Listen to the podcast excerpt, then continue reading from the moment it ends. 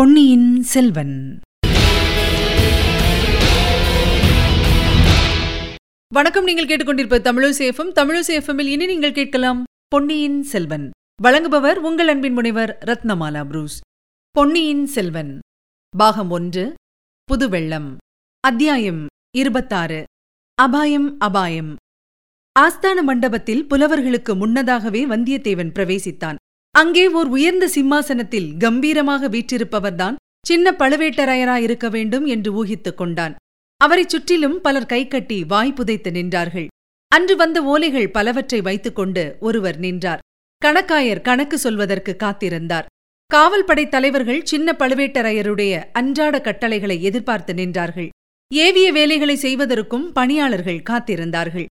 சிம்மாசனத்துக்குப் பின்னால் நின்று சில ஏவலாளர் வெண்சாமரம் வீசிக் கொண்டிருந்தார்கள் கையில் வெற்றிலை பெட்டியுடன் ஒருவன் ஆயத்தமாயிருந்தான். மிடுக்கிலும் பெருமிதத்திலும் யாருக்கும் பின்வாங்காதவனான வந்தியத்தேவன் கூட சிறிது அடக்க ஒடுக்கத்துடனேதான் சின்ன பழுவேட்டரையரிடம் அணுகினான். பெரியவரைக் காட்டிலும் சின்னவர் வீர கம்பீரத்தில் இன்னும் ஒருபடி உயர்ந்தவராகவே காணப்பட்டார். நமது வீரனை பார்த்ததும் அவர் முகமலர்ச்சியுடன் யார் தம்பி நீ? எங்கிருந்து வருகிறாய்? என்று கேட்டார். வீரவாலிபர்களைக் கண்டால் சின்ன பழுவேட்டரையரின் கடுகெடுத்த முகம் மலர்ந்துவிடும். நாடெங்கும் உள்ள வாலிப வீரர்களை தம்முடைய காவல் படையில் சேர்த்துக் கொள்வதில் அவருக்கு மிக்க ஆர்வம். தளபதி நான் காஞ்சிபுரத்திலிருந்து வந்தேன். இளவரசர் ஓலை கொடுத்து அனுப்பினார் என்று பணிவான குரலில் வந்தியத்தேவன் மறுமொழி சொன்னான். காஞ்சிபுரம் என்றதும் சின்ன பழுவேட்டரையரின் முகம் கடுத்தது. என்ன? என்ன சொன்னாய்? என்று மீண்டும் கேட்டார். காஞ்சிபுரத்திலிருந்து இளவரசர் கொடுத்த ஓலையுடன் வந்தேன். எங்கே? இப்படி கொடு என்று அலட்சியமாய் கேட்ட போதிலும் அவருடைய குரலில் சிறிது பரபரப்பு தொனித்தது.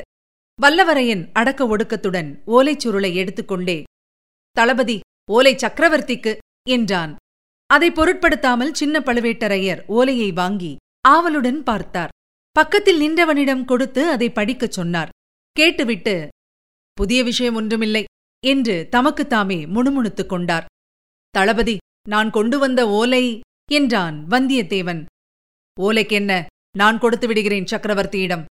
இல்லை என்னையே நேரில் சக்கரவர்த்தியின் கையில் கொடுக்கும்படி. ஓஹோ என்னிடம் நம்பிக்கை இல்லையா?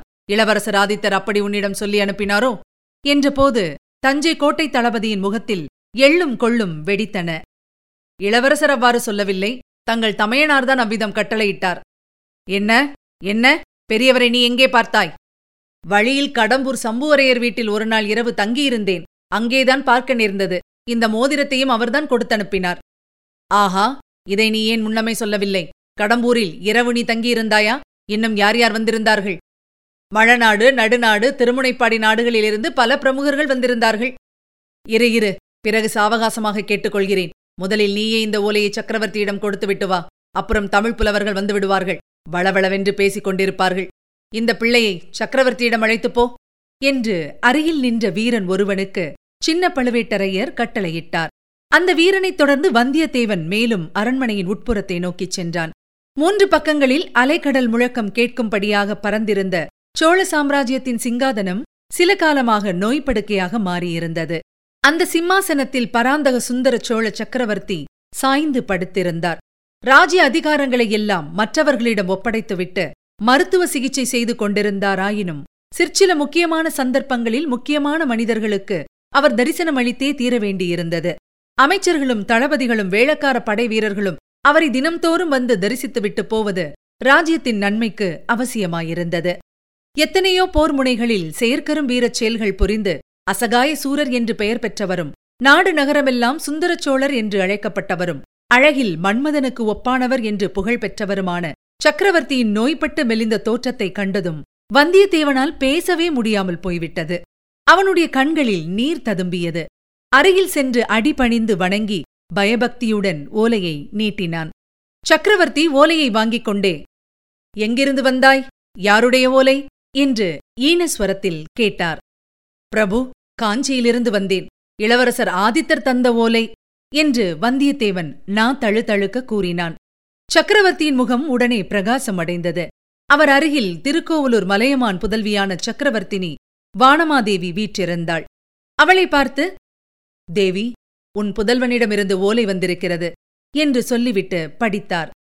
ஆஹா இளவரசன் காஞ்சியில் பொன் மாளிகை கட்டியிருக்கிறானாம். நீயும் நானும் அங்கு வந்து சில நாள் தங்கியிருக்க வேண்டுமாம் என்று சொல்லிய போதே சக்கரவர்த்தியின் முகம் முன்னைவிட சுருங்கியது.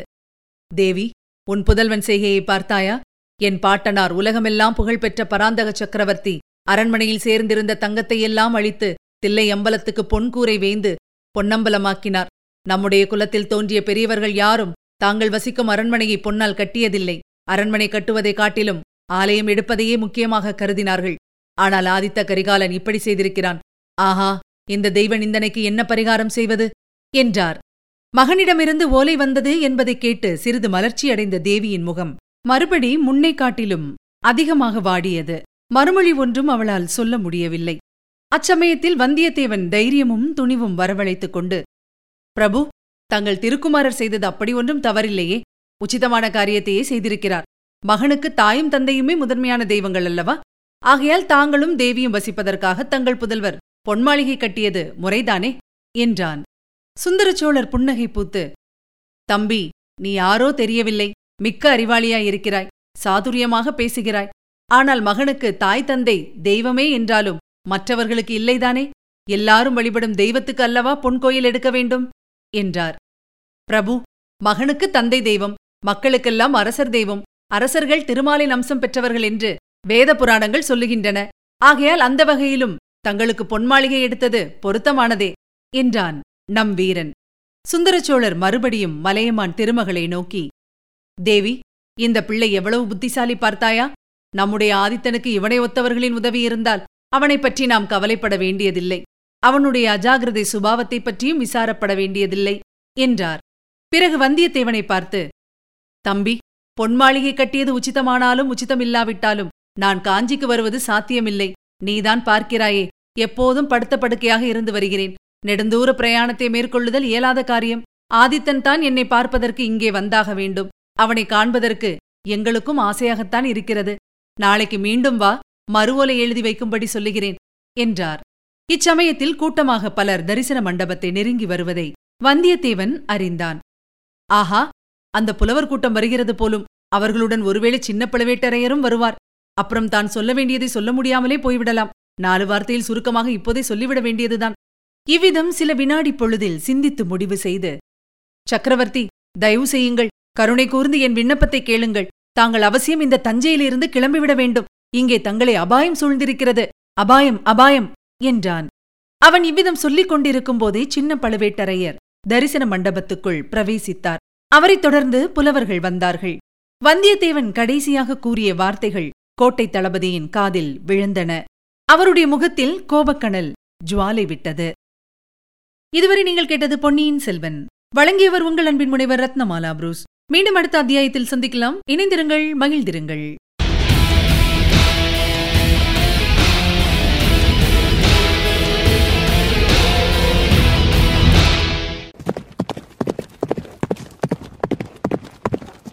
பொன்னியின் செல்வன்.